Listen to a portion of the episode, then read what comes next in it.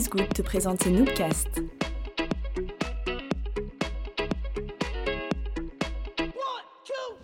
Salut, c'est Lily de All Good. Tu t'apprêtes à écouter un Noobcast, l'enregistrement live d'une présentation d'une de nos Noob Nights. La Noob Night, c'est un concept de soirée sur Bruxelles où plusieurs personnes viennent nous partager leur vision de la vie. Notre objectif, c'est de donner la parole à des individus aux expériences diverses et variées dans un moment de bienveillance.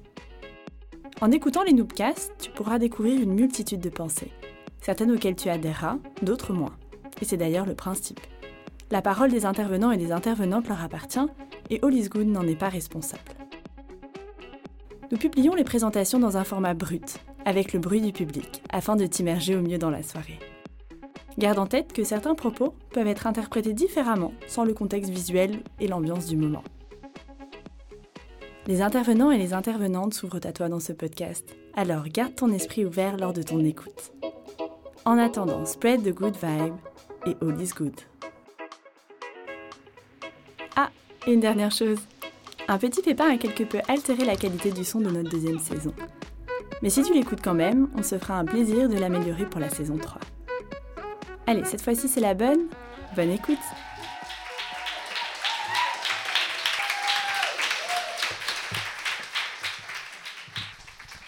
La prochaine intervenante, c'est Elsa, une astrophysicienne passionnée avec les pieds sur Terre et la tête dans les étoiles.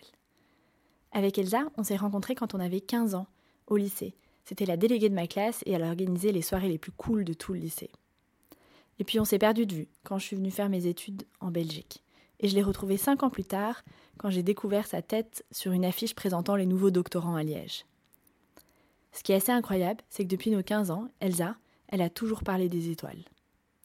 Aujourd'hui, elle vient vous parler de spéculoos et de bière trappiste. Ça vous dit quelque chose? Bonne écoute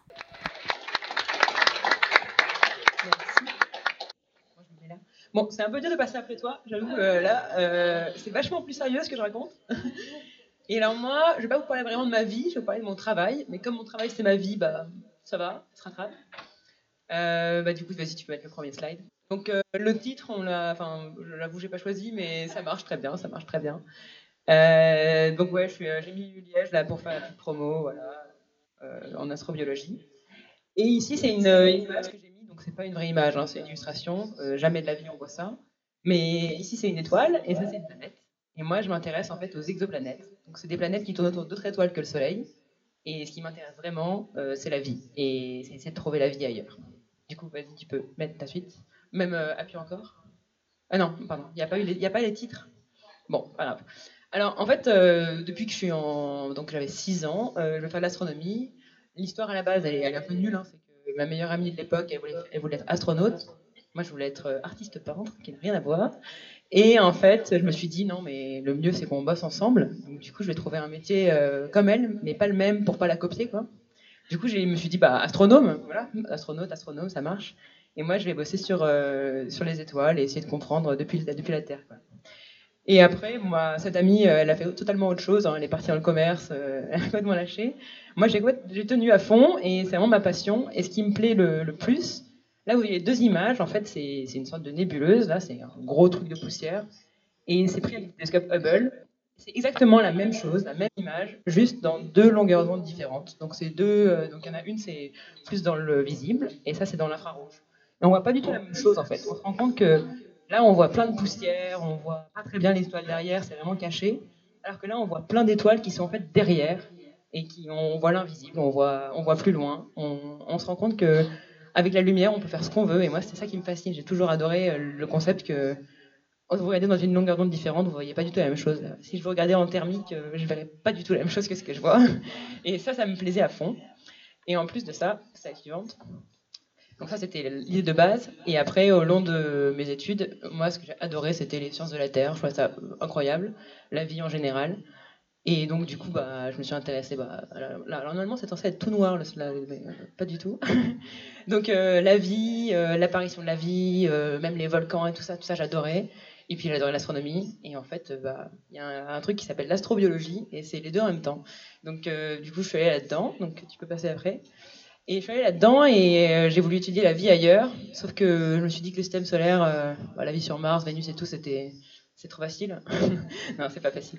Mais euh, j'étais particulièrement intéressée par les autres étoiles, parce que vous savez bien qu'on est dans une galaxie, là, la Voie lactée, et on est plein d'étoiles, et toutes les étoiles que vous voyez le, dans la nuit, toutes les étoiles, c'est des soleils. Donc chacun, là, c'est des, comme des soleils, parfois plus chauds, parfois plus froids. Et donc chacun, chacune de ces étoiles, pardon, ont potentiellement euh, leur planète. Et donc nous, on va essayer de découvrir ces planètes autour d'autres étoiles et voir s'il euh, y en a qui sont en zone habitable, qui peuvent avoir de la vie, tout le genre. Donc si tu passes à la slide d'après, ça c'est une illustration, c'est pas une vraie image. La celle d'avant c'était une vraie image. Euh, ça c'est une illustration et on voit, on voyait pas très bien, mais chaque étoile ils les ont mis avec des planètes autour, avec euh, comme s'il y avait plein de planètes partout. Et c'est ça qu'il faut se dire en fait. Les gens ont tendance à penser que nous on est une exception, que notre système solaire il est exceptionnel, mais en fait avoir des, planètes autour de son étoile, c'est plus la règle que l'exception. Et beaucoup, beaucoup d'étoiles ont des planètes. Donc, dans votre tête, vous imaginez même pas le nombre de planètes qui existent vu qu'il y a des milliards de milliards d'étoiles et qu'il y a plein d'étoiles qui ont plusieurs planètes, alors ça, ça s'arrête jamais. Du coup, tu peux passer à la suite. Alors, euh, une image d'un phare, ça n'a rien à voir. C'est juste pour vous montrer que pour détecter ces planètes, euh, on aurait tendance à penser, bah, on prend une photo de la planète, quoi, avec l'étoile à côté. Sauf que ça, c'est une méthode directe et ça marche pas du tout, en fait, parce que, imaginez, ça, c'est un phare qui est éteint. Et là, c'est une petite luciole ici, là. Ça, c'est à peu près la lumière que vous avez de votre planète c'est cool, là, vous la voyez, parce que le phare il est éteint. Et si tu passes à la slide d'après, quand le phare est allumé, bah, la luciole, euh, on n'a pas du tout. Donc en fait, euh, c'est exactement ce qui se passe. Nous, les planètes, on est totalement aveuglés, on voit que l'étoile, on voit pas les planètes, et la méthode directe, elle est, enfin, c'est mort. On est vraiment beaucoup trop loin, c'est impossible. C'est comme quand il y a, je sais pas, un avion qui passe près du, soleil, si vous mettez pas la main, euh, vous le verrez jamais, quoi. Et donc là, c'est pareil. Donc ce qu'on fait, c'est qu'on utilise une méthode indirecte. Vas-y, comme ça? Ah, pardon, désolé. Ah, c'est mieux, oui, d'accord. je me disais. Alors, vas-y, tu peux mettre euh, play. Vas-y, voilà. Donc, ça, c'est une petite illustration. En gros, nous, on regarde quand la planète, elle passe devant l'étoile, il y a sa luminosité, donc en anglais, brightness, qui diminue. Et si elle est plus grosse, ça diminue encore plus. Donc, euh, en fait, nous, ce qu'on va regarder, c'est qu'on regarde l'étoile toute la nuit, on la fixe, et la luminosité, elle est toujours constante s'il ne se passe rien. Et si une planète passe devant, et eh ben, ça baisse pendant qu'elle est en bas, et après, ça remonte. Ça fait un U comme ça, on appelle ça un transit. Et moi, je passe ma vie à, chercher ça. Donc tu peux passer à la suite. Euh, bah, vas-y, on reclique encore, je pense que ça va passer. Ou encore. voilà. Bon, alors ça, on va peut-être zapper parce que c'est de la géométrie, je voulais faire un slide, un slide un peu mathématique. C'était juste pour vous dire que quand il y a la planète qui passe devant l'étoile, c'est incroyable parce que c'est tout simple comme concept, un concept d'éclipse, quoi. Mais avec ça, on peut avoir plein de propriétés. Notamment si la planète est plus petite ou plus grosse, on va le voir, ça va être plus profond ou moins profond. Enfin, moins profond pour une plus petite et plus profond pour une plus grosse. Du coup, on peut avoir la taille de la planète avec la profondeur du transit. Et avec la durée, le temps qu'elle met à passer, on peut savoir à quel point elle est loin de l'étoile ou proche de l'étoile. Si elle est proche, elle passe très vite et ça va être très court. Si elle est loin, elle passe très, très doucement et ça va être très long. Donc euh, déjà, c'est des trucs tout bêtes. Avec rien qu'un transit, on a déjà beaucoup d'informations. Et en fonction, bah, si si elle du coup, elle, euh, imaginons qu'elle passe assez loin, mais pas trop loin non plus, elle peut passer dans la zone qu'on appelle zone habitable, ou peut-être elle a de l'eau liquide à sa surface. C'est ça que moi je cherche. Du coup, tu peux passer à la suite. Donc en fait, il n'y a pas les titres, mais moi je travaille sur Speculos et sur Trappist. Euh, c'est deux projets, donc euh, spéculos. Évidemment, c'est des projets, liégeois, sinon ça n'aurait pas de sens. Euh, donc, tu peux passer à ce slide d'après. Alors, il n'y a rien qui. vas-y. Non, vas-y. Donc, speculos, ça veut dire en anglais Search for Habitable Planet Eclipsing Ultra Stars. Voilà, c'est ça. Donc, mon maître de thèse s'est amusé à trouver l'acronyme, il est très fier. Et euh, c'est. Euh, c'est quoi Trappist C'est euh, Transiting Planet. Euh, et après, c'est quoi oh, Je sais plus, quelque chose avec Small Telescope à la fin. Il a réussi les deux, il est hyper fier de lui. Et donc, super pour lui. On a Trappist et Speculos. Autant vous dire à chaque fois quand je dis à mes potes, oh non, mais j'ai un meeting spéculo, je peux pas. c'est génial. J'adore. Et euh, si tu passes à la suite, euh, ouais, alors c'est une carte du monde juste pour dire où est-ce que sont. Donc, Trappist et Spéculos, en fait, c'est des réseaux de télescopes. Donc, sur Terre, on a des télescopes qui vont aller fixer ces étoiles toute la nuit essayer de voir ce petit transit que je vous ai montré. Donc, si tu cliques, voilà. Donc, Spéculos, on en a plusieurs de Spéculos. On en a dans le sud. Ici, on en a quatre au Chili, parce que c'est le meilleur ciel du monde. Et on en a un aux Canaries, pourquoi? Parce que en fait, c'est intéressant d'avoir l'hémisphère nord aussi. Parce que bien sûr, quand tu as l'hémisphère sud, tu n'as pas les mêmes étoiles que dans l'hémisphère nord. Donc il faut bien avoir les deux pour couvrir euh, le plus d'étoiles possible. Et après, si tu mets celle d'après, on a aussi deux trappistes. des trappistes, un au nord, au Maroc, et un autre au sud, à la, à la Silla, enfin à côté, qui est un très bel endroit aussi et super pour le, ciel. Les trappistes, ils sont un peu plus petits, ils font 60 de diamètre, leur miroir euh, primaire, comme ça là. Les spéculoos, ils font 1 mètre, donc là c'est un peu plus grand. Et le miroir primaire, ça permet de collecter plus de lumière, plus de précision, donc c'est important. Donc voilà, et après si tu passes à la suite, je sais pas ce que j'ai mis après. Ah voilà, Syntex, ouais. Syntex c'est encore un, autre spéculoos. il s'appelle Syntex parce que euh, c'est un des collaborateurs, il est à fond euh, sur le Petit Prince et les aviateurs. Et en gros, bah, le petit prince, il se balade de planète en planète. Alors du coup, il a trouvé ça incroyable d'après son télescope euh, Syntex, comme Saint-Exupéry. Voilà. Actuellement, il bosse sur une mission spatiale qu'il a appelée Mermoz, euh, comme un autre aviateur qui s'est pété la gueule en Atlantique. Bref, tout le monde s'éclate. Hein, c'est génial. Euh, alors ça, c'est les spéculos. Moi, j'adore cette photo. Elle a été prise par drone, hein, incroyable. c'est nos quatre, télescopes. Ils ont chacun des petits prénoms. Là, tu as Io, Europa, Ganymède et Callisto. Alors moi, euh, une, semaine sur trois, je m'occupe d'opérer euh, IO et Europa. Donc je suis sur mon ordi, je me connecte euh, vers 23h environ, je me connecte sur le au, Chili et je démarre les observations. C'est vraiment un, truc incroyable. Tu es en pleine soirée avec tes potes, tu dis ah non désolé, il faut que je démarre les télescopes et tu te connectes et tu démarres. Moi j'ai un petit favori, j'avoue, c'est IO parce que c'est un peu le vilain petit canard. Quoi. Il y a toujours un truc qui bug, toujours un truc qui va pas et du coup c'est un peu mon préf quoi. Voilà, tu mets la suite? Alors ça c'est Syntex. Je voulais juste montrer Syntex parce que je trouve ça trop marrant que le mec est allé jusqu'au bout de son délire. Il est tellement fan du, prince, du, petit prince qu'il a fait un télescope en bicolore pour avoir la tête du petit prince en jaune et la robe du petit prince en vert. C'est quand même incroyable. Quoi. Donc là, vous voyez un peu euh, comment c'est fait un télescope. Ça paraît un peu con, mais il y a zéro lentille dans un télescope, c'est que des miroirs. il y a des lentilles euh, vite fait à la fin. C'est un gros miroir énorme, parabolique comme ça, qui va collecter plein de lumière, qui va la focaliser et l'envoyer sur un petit miroir ici, le M2. Et après, ça refocalise et ça arrive sur une caméra qui est ici, là. Et la caméra, elle prend des photos, prend des photos, des images, des, étoiles, et nous, on regarde le flux toute la nuit et on cherche ce petit transit-là. Donc vas-y, tu peux passer à la suite. Ah oui, euh, celui du Nord, il est, classe aussi, il s'appelle Artemis. Artemis, déesse de la chasse, euh, chasse des exoplanètes, euh, incroyable, voilà. Donc, euh, encore un nom sympa. Et lui, il est aux Canaries. L'endroit est vraiment incroyable. J'étais là-bas pour l'inauguration. Franchement, c'était incroyable. Donc, super. Et après, qu'est-ce que c'est ça? Bah alors du coup j'ai un vrai slide normalement mais ah là là. Oula. Ok. Vas-y vas-y remets avant. Je l'expliquais juste. Bon vas-y on met comme ça. Non voilà ça c'est bon ça c'est bon. J'ai dit speculos search for habitable planet eclipsing ultra cool stars. Ultra cool stars ultra froide, on se dit mais pourquoi? Eh ben en fait c'est tout simple, c'est que si on prend un soleil, ça c'est le soleil, et si on prend une planète de la taille de la Terre, eh ben quand elle passe devant sa, quand on, cherche le transit, eh ben en fait ça nous donne un truc méga petit, genre 0,01%. Euh, Alors que si on regarde une étoile plus petite, et toujours avec une planète de la taille de la Terre, et ben là on a plutôt genre 1%. Et ça on le voit, ça on le voit pas. Donc du coup nous on regarde ces étoiles là pour essayer de, chercher des signaux qu'on va voir forcément. Et en plus de ça, il se trouve que la zone habitable d'une planète, la zone habitable, on dit que c'est la zone où on peut avoir de l'eau liquide. Et l'eau liquide, c'est entre 0 et 100 degrés, ça j'apprends ça à, personne. Euh, du coup, il faut être, enfin, une étoile qui, est moins chaude, il vaut mieux être plus près que pour être dans la zone habitable qu'une étoile qui est très chaude, il vaut mieux être plus loin. Donc en fait, la zone habitable, elle est en bleu, on voit pas très bien ici. Ça, c'est des grosses étoiles très chaudes, des petites étoiles très froides. Et la zone habitable, eh ben, elle se décale de plus en plus près. Ça, c'est la distance à l'étoile.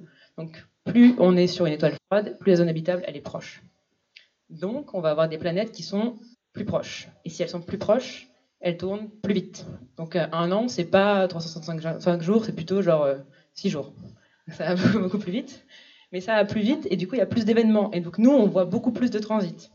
Et donc pour nous, c'est super facile à, détecter. Et en plus de ça, alors là, je fais un petit peu de géométrie, très rapidement. Ah non, vas-y, reste. Euh, si tu es plus près, en fait, tu as plus de probabilité de le voir. C'est assez bizarre. On en, euh, je vais vous laisser, laisser digérer ce concept, mais euh, si la planète est plus près, on a plus de probabilité de la voir. Enfin, plein de trucs comme ça qui disent que ultra froide, euh, c'est ultra cool. Voilà. du coup, tu peux passer à la suite. Là, je voulais juste montrer cette image. C'est un, un, screenshot de mon ordi, donc c'est littéralement des webcams, ça. C'est juste les webcams qu'on a sur nos télescopes pour vérifier que tout va bien. Et là, vous voyez, c'est quand même vachement classe quand on voit, rien qu'à la webcam, tellement le ciel est de bonne qualité, on voit la Voie lactée, on voit les étoiles. Et encore plus incroyable, on voit les lasers du Very Large Telescope au Chili. Bon, c'est pas nous, hein, on pourra en discuter si vous voulez savoir ce que c'est. Mais euh, c'est. Enfin bref, moi j'adore parce que je me connecte le soir et je vois ça, tranquille. C'est vraiment cool. Vas-y, tu peux passer. Ok, alors là, alors là, il y a, falloir que j'explique beaucoup, parce qu'il y a plein de trucs qui sont pas affichés. Euh, je suis désolée. C'était juste pour dire que, bah, on a réussi. Enfin, on trouve des trucs vraiment bien. On a trouvé un système. Euh, on l'a trouvé avec le télescope Trappist. Du coup, on l'a appelé Trappist 1. Comme ça, c'est facile. Et euh, ce système, il est totalement génial parce que c'est un système de 7 planètes. Les 7, elles sont, rocheuses. Il y en a 3 qui sont dans la zone habitable. Du coup, c'est super intéressant.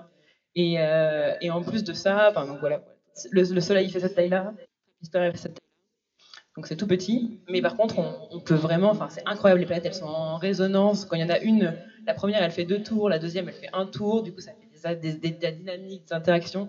C'est un système, c'est un, cadeau pour nous et ça fait quatre ans qu'on l'a découvert. Moi j'ai, je fais toute ma thèse là-dessus quasiment, et, et, tous les jours on découvre des nouveaux trucs, donc c'est vraiment incroyable. Tu peux passer à la suite? Ouais, alors ok. Maintenant, alors, il faut vous concentrer.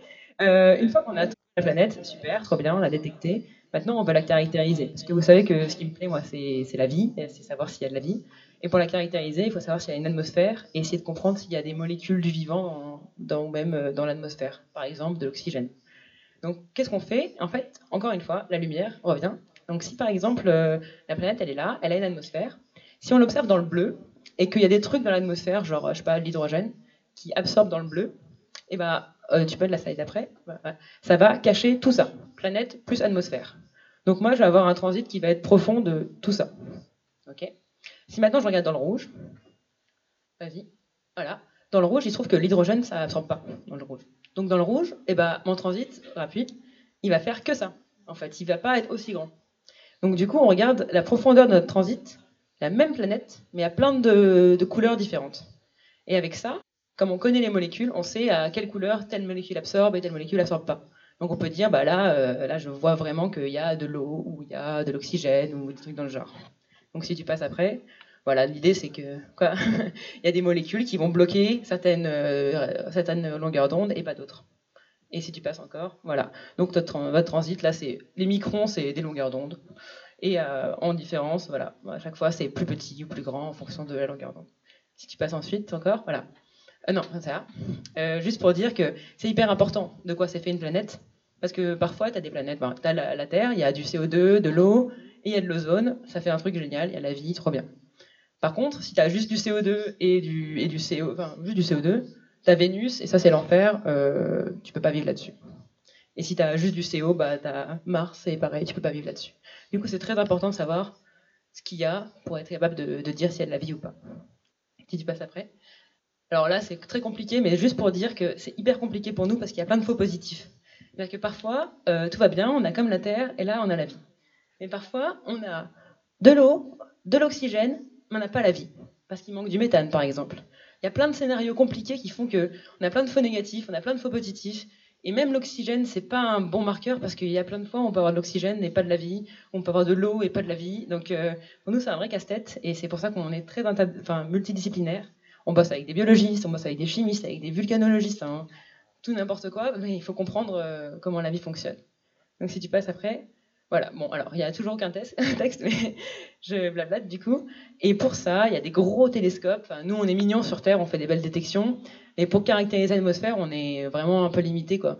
Déjà, on est sur Terre, donc on a l'alternance jour-nuit, pas ouf, euh, ça coupe tout le temps, quoi. Et en plus de ça, on a l'atmosphère qui nous pourrit pas mal les obs parce que bah, forcément, euh, bah, notre atmosphère, elle absorbe aussi, donc elle nous bloque des signaux. Quoi. donc pour ça, ils construisent des, télescopes incroyables. Ça, c'est un télescope de la NASA et de l'ESA, les Européens et les Américains ensemble. Il s'appelle le James Webb Space Telescope. Et il est vraiment énorme parce que déjà Hubble, c'est un truc de ouf. Et Hubble, il fait. Le miroir première fait 2,4 mètres. Celui-là, il fait 6,5 mètres. Genre 20 mètres carrés, c'est une petite chambre d'étudiant. C'est sympa. il est tellement gros que pour mettre dans la, dans la, dans la navette, ils ont dû faire un miroir qui se, déplie sous forme d'hexagone. Donc là, il est plié, vous voyez. Et là, il est déplié. Donc il va devoir arriver dans l'espace, aller jusqu'à son endroit, là où il va se poser, ouvrir ses miroirs, se déplier, mais alors vraiment, mais au millimètre près, parce que sinon, bah, c'est flou, donc ça marche pas. Et en plus de ça, il doit déployer énorme sorte de bouclier là en aluminium pour se protéger du soleil. Enfin, c'est un niveau technologique, c'est vraiment un, un, truc de ouf. Et donc du coup, bah, moi je l'attends depuis 2012, tellement il est en retard. C'est-à-dire que toute ma vie j'ai attendu pour ce télescope. Et euh, normalement, à la fin de ma thèse, l'année prochaine, il arrive. Donc c'est incroyable. Voilà. Et il va décoller en octobre 2021. Donc c'est super. Et après, tu passes à la suite.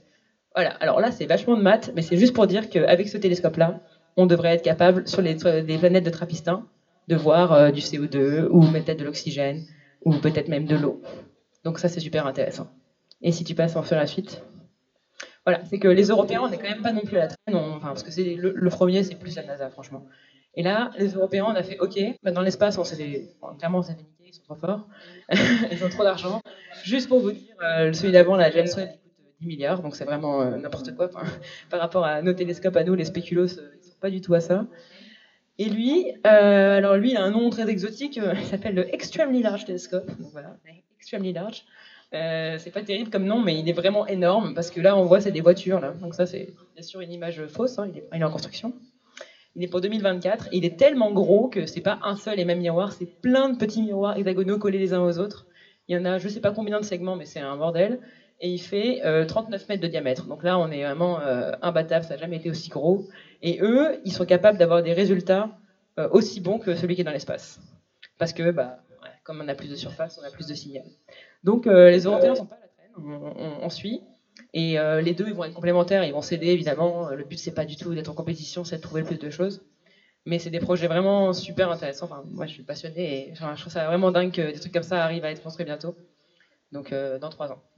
Et après, voilà. alors ça, je me dis, Allez, on va la mettre. C'est une, une, vidéo pour expliquer l'histoire de Trappistin avec une musique un peu épique. C'est pas moi qui l'ai fait, je tiens à dire. Genre, ça a été fait en 2017, je n'ai rien à voir avec ça. Mais au moins, ça explique bien. Donc, euh, vas-y. Y a pas le son? Ah bah merde. Ah ouais, bah du coup, bah, c'est pas du tout épique alors. vas-y, remets en arrière. Non, ça va être. Bah, faut attendre un peu parce que je crois que c'est un peu long le départ. Ouais, mais non, on va pas le mettre alors. Non, mais non, mais. Non, mais ouais, ok, bah, je vais commenter alors. bah, du coup, ils ont observé avec Trappiste. Voilà. la première fois, ils ont vu euh, des transits avec, euh, avec Trappiste. Du coup, ils ont fait une grande annonce. Et euh, ça a commencé du bruit. Ils n'en vu que trois au début. parce qu'on on observe que le jour, que la nuit, donc c'est compliqué. Et après, ils ont demandé aux Américains qui avaient des télescopes dans l'espace, ils leur ont dit bon bah là on a trois planètes, c'est vraiment très intéressant, vous voulez pas regarder? Les Américains, ils ont dit, bah, on va regarder avec Spitzer, c'est un gros télescope. ils ont regardé à fond parce qu'ils ont regardé pendant 20 jours de suite. Donc, euh, ils n'ont pas déconné. Et ils ont vu 7 planètes. Donc là, ça, ça a vraiment euh, tout est. Euh, bon, en même temps, il y a une, inauguration, voilà. ça, on s'en fout. mais. mais alors, vas-y, on, on, les regarde. on a un télescope au Maroc, du coup, voilà, qui est super. Il est top. allez. Voilà. Donc, du coup, il y a 7 planètes. Donc ça, c'est encore une fois une image, euh, ce n'est pas une, la réalité. Et il y en a trois qui sont dans la zone habitable et qui sont vraiment intéressantes. Et moi, en plus, euh, voilà, c'est hyper épique, hein, normalement. Mais... et euh, elles sont parfaitement en résonance. C'est vraiment un système impressionnant. Et c'est un système très très compact. Donc pour vous dire, la première, elle a une période de 1,5 jours. Donc elle fait le tour en 1,5 jours. Et la plus loin, elle fait le tour en 18 jours. Donc c'est vraiment très très compact. Ils ont même fait un poster, la NASA a fait un poster. Et là, c'est Liège-Guimain. Ils ont représenté Liège-Guimain. Voilà, incroyable. Petit, euh, petite. Euh, voilà, ça c'est mon maître de thèse, super. Il raconte sa vie. Il dit qu'il y a trois planètes en zone habitable. Voilà. Comme ça, vous le savez. voilà. Et là, je finis là-dessus. Bah voilà. Bon, en gros, euh, autant de questions que vous voulez après, mais je voulais juste finir avec ça parce que c'est une de mes images d'astronomie préférées. On n'est pas du tout sur l'exoplanète, là on est sur mission système solaire, c'est Cassini qui est allé voir Saturne, et euh, elle a pris des images de Saturne, et puis à un moment elle s'est un peu retournée en arrière, et elle a pris une image, donc là on voit Saturne, on voit l'ombre de Saturne parce que le Soleil est derrière, on voit les anneaux, très beau. et qu'est-ce qu'on voit ici C'est la Terre. Donc c'est quand même vachement petit quoi. Et moi, pour moi, ces images-là, elles me donnent pas le vertige du tout, elles me rassurent de ouf, parce que je me dis, mais il n'y a aucune chance que c'est juste sur ce petit point bleu là qu'il y ait la vie. C'est sûr qu'il y a la vie ailleurs. Et je trouve ça dingue, ça nous fait un peu réaliser qu'on est, on est tout petit, on est là. Et puis, euh, bah, notre, notre environnement à nous, il est totalement unique. Il vaut mieux le préserver parce qu'il n'y a pas de planète 2. Euh, c'est une autre planète totalement différente, mais elle sera jamais exactement comme celle-là. Donc voilà. Et après, je crois que le dernier slide, c'est une petite blague super drôle. Voilà, ouais. Est-ce que quelqu'un a des questions pour Elsa? Vas-y. Pourquoi est-ce qu'il y a beaucoup d'argent en jeu pour découvrir la vie hors de la Terre? Quel serait l'impact de cette découverte? D'abord, pour la première partie de la question au niveau de l'argent, euh, je tiens à dire qu'on n'a vraiment pas de thunes. non, vraiment, c'est euh, important. Genre, euh, là, j'ai parlé des 10 milliards que j'ai dit, c'est la NASA, c'est les Américains. On a très peu d'argent, il y a très peu d'argent dans la recherche. Et dans l'idée, on est quand même dans un système capitaliste qui fait que nous, on rapporte. Moi, j'aime beaucoup ce que je fais parce que c'est de la science fondamentale. Justement, ce que je fais, ça sera jamais breveté, ça sera jamais vendu. Et moi, ça me plaît, mais en attendant, on, vend, on fait de la connaissance pour de la connaissance. Et ça ne plaît pas forcément euh, à ce système-là, euh, forcément, c'est un système de rentabilité. Donc ça, c'est un peu dur. On est, c'est très dur pour nous d'avoir. Euh, moi, par exemple, je suis très passionnée, mais là, je suis quoi Je fais 10 ans que j'ai eu mon bac et je vais continuer à la recherche, mais je suis même pas sûre d'avoir un poste permanent avant des années. Hein. Mais j'ai beau, même si je fais des trucs incroyables, je serai jamais sûre. Donc ça, c'est, quand même compliqué pour nous. Et après, pour le côté, est-ce qu'il y a un danger? Est-ce que ça veut dire et tout? Alors on n'est pas du tout sur. Il faut imaginer les formes de vie dont, dont je parle. Moi, c'est si on trouve une bactérie, je peux mourir tranquille. C'est ça dont on parle. On parle pas du tout. Enfin, déjà, de base, si on prenait la Terre et qu'on refaisait, on reprend depuis zéro, on refait play avec les mêmes conditions initiales, il y a, à mon avis, zéro chance qu'on tombe sur l'être humain comme il est. Parce que tout ça, ça vient de mutations aléatoires. Ok, il y a eu après la sélection naturelle, elles ont été sélectionnées, etc. Et tout. Mais pour tomber sur un être humain avec euh, des ongles comme nous, avec euh, un profil comme nous et tout, impossible qu'on retombe là-dessus. Donc il y a zéro chance que dans un environnement un petit peu différent, on tombe sur la même chose. Donc le, côté euh, vie extraterrestre, humanoïde, ça il faut vraiment oublier. Et désolé. Mais sur d'autres trucs, par contre, on pourrait trouver des trucs complètement fous, quoi. Peut-être que des vies où il y aura, sera pas basé sur le carbone et l'hydrogène, des vies complètement différentes de nous. Mais euh, voilà, juste démystifier ça. En gros, y a, ça sera jamais vraiment une menace et ça sera jamais vraiment une opportunité non plus parce que Trappistin, dont je vous parle, c'est un des systèmes qui est le plus près de nous. Et je vous parle de 40 années-lumière. Donc, il faut voyager déjà à la vitesse de la lumière. On n'y est pas du tout. Et après, il y a 40 ans. Donc, euh, c'est impossible. genre, euh, ça ne concerne absolument pas notre génération et ça concerne peut-être aucune de nos générations parce que l'homme sera peut-être sûrement mort avant d'être capable d'accomplir un truc pareil. Et c'est pas du tout des planètes B, c'est pas du tout des, des nouveaux mondes. C'est vraiment, de l'exploration pure, quoi. Et c'est ça, qui c'est ça que j'adore, en fait, c'est le côté fondamental. Est-ce qu'on a une idée concrète des conditions nécessaires pour savoir s'il y a la vie sur une autre planète? Et comme tu le disais avant, il serait étonnant que la vie soit basée sur les mêmes éléments que la Terre, non? Exactement, tu as tout à fait raison. Et euh, c'est, totalement, c'est, en effet une contradiction. Euh, donc en fait, ce qui se passe, c'est que nous, on connaît que la vie sur Terre. Donc, mais par contre, on n'est pas, on est, on pas du tout bête, on n'est pas du tout en mode il n'y a que cette vie-là qui existe. Absolument pas. C'est juste qu'on arrive actuellement au laboratoire, il y a des gens qui s'amusent à essayer de tester euh, des vies basées sur euh, l'ammonium liquide, des trucs dans le genre et tout. Mais ça marche pas pour l'instant. C'est vraiment l'eau, c'est un truc, euh, un truc de fou. Enfin, juste un truc qui va vous faire quand même réaliser. L'eau, c'est le seul élément où c'est plus dense quand c'est liquide que solide. Un, un glaçon, ça flotte. Jamais vous faites ça avec un autre élément. C'est un truc bête, mais c'est hyper important pour la vie. Et donc, du coup, nous, on part avec ce biais. On sait que, on sait qu'on aimerait bien trouver n'importe quoi, mais on connaît qu'une seule forme de vie. Du coup, on est obligé de partir du côté terrestre. On part avec ça, mais en effet, on étudie des étoiles qui sont différentes de nous, des environnements qui sont différents de nous, et en fait, on, a juste une seule envie, c'est découvrir un truc auquel on s'attend pas du tout.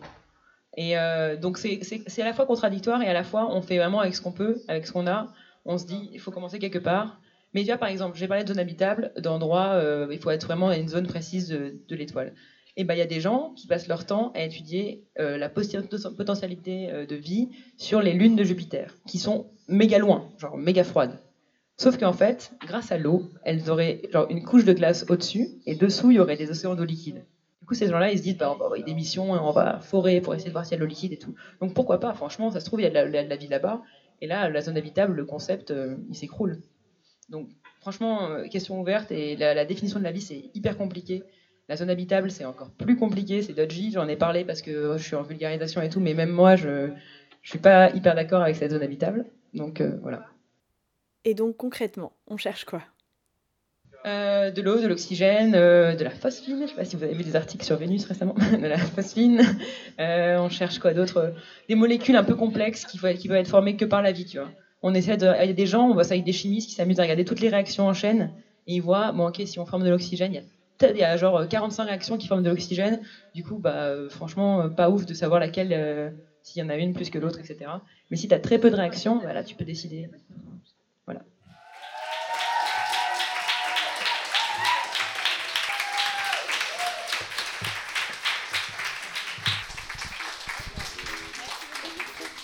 Tu viens d'écouter un newcast l'enregistrement live d'une présentation d'une de nos Noob Nights. Et toi, si tu avais le micro, de quoi viendrais-tu parler?